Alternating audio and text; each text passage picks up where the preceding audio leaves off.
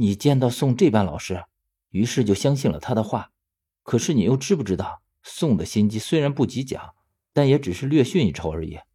你又怎么知道他刚刚的那番表情和话不是在骗你呢？他就没有对你耍心机吗？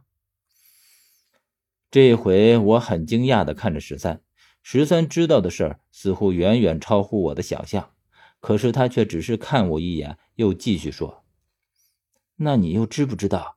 为什么蒋要不择手段的也要置利和宋于死地？又是为什么薛恨不得杀宋而后快，对利也是厌恶至极？我觉得十三不说话则已，一说起来就是许多惊天的隐秘。他对这四个人之间的关系的认知已经到了十分透彻的地步。难道蒋如此信任十三，连这些隐秘都会一五一十的和他说吗？十三看着我惊讶的表情说道。你应该想到了什么，是不是？如果我再告诉你一个秘密，你是否选择相信我，而仔细的考虑我求你的这件事儿，从而考虑答应我？呃，是什么事儿？宋从不让任何人看他的铜页，凡是见过的人，他都会毫不留情的杀死。你如果有机会看看他的铜页，你就会明白，是我说的宋，是我说的宋是真正的宋，还是你见到的宋？才是他的真实面目。见过铜印的人都被他杀了，那我见了岂不是也会被他杀死？他不敢杀你，他还没有这个胆子。但是要见到他的铜印并不容易，这件事我不会帮你。我恨极了他，所以不想和他有任何瓜葛。我便没有再说话。我考虑着十三的说辞，不知怎么的。我觉得十三的这一番说辞有一种奇异的说服力，让我不得不信。而就在我以为十三的话要说完的时候，他说了最后一句话，也是我记忆最深刻、深刻的一辈子都不会忘记的一句话：“何源，你是除了师傅之外，我第二个愿意相信的人。我不希望我们成为对手，但我也不排除有这种可能，因为世事多变，谁也无法预料。”如果真的到了那一步，我会是，我会是一个让你非常头疼的存在。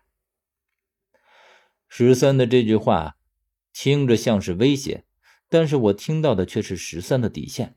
而且每个人都有一个执念，很显然，蒋就是十三的执念。而且从刚刚十三对我说的第一句话，我就可以想象十三曾经有过一个如何灰暗的过去。那一刻，我毫不犹豫的点头。我肯定的对十三说：“好，我答应你，无论如何，我都会给蒋留一条活路。”直到这一刻，我才看见十三的笑脸。他说：“ 那君子一言，驷马难追。”我也说了一句：“嗯，君子一言，驷马难追。”最后，我看了一眼宋，他站在离我们很远的地方。他的身影在黑暗中显得很模糊，但是他的眼神很显然是聚集在我们这边的，注意着我和十三的一举一动。我将自己波涛起伏的情绪压下去，脸上洋溢出笑意，朝宋走过去，边走边说：“嗨，宋，我们也应该进去吧？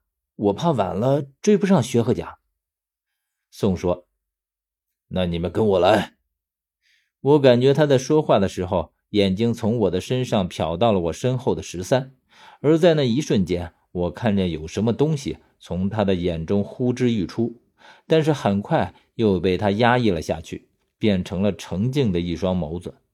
我于是转身说：“十三，我们走吧。”在我转身的同时，我伪装出来的笑意顿时全部散去。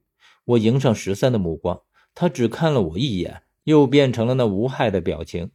这时我才终于知道，十三的这一身流氓气只是他的一个伪装而已。刚刚我看见的十三才是真正的十三。当然，宋也看见了。或许在宋面前，十三根本不需要伪装，因为如果宋真的如十三所说那样，他对十三和蒋的了解应该是了如指掌。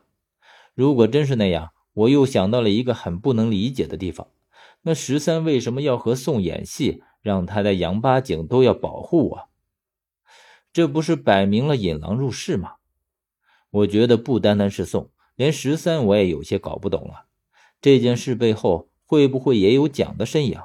十三做的这些是完全受了蒋的示意的。我深吸了一口气，这些暂时先不去想，最起码就像十三说的，我只要看到宋的同意，就会知道一些事儿。至于是什么事儿，现在我还不知道，但我觉得那一定是很关键的一条线索。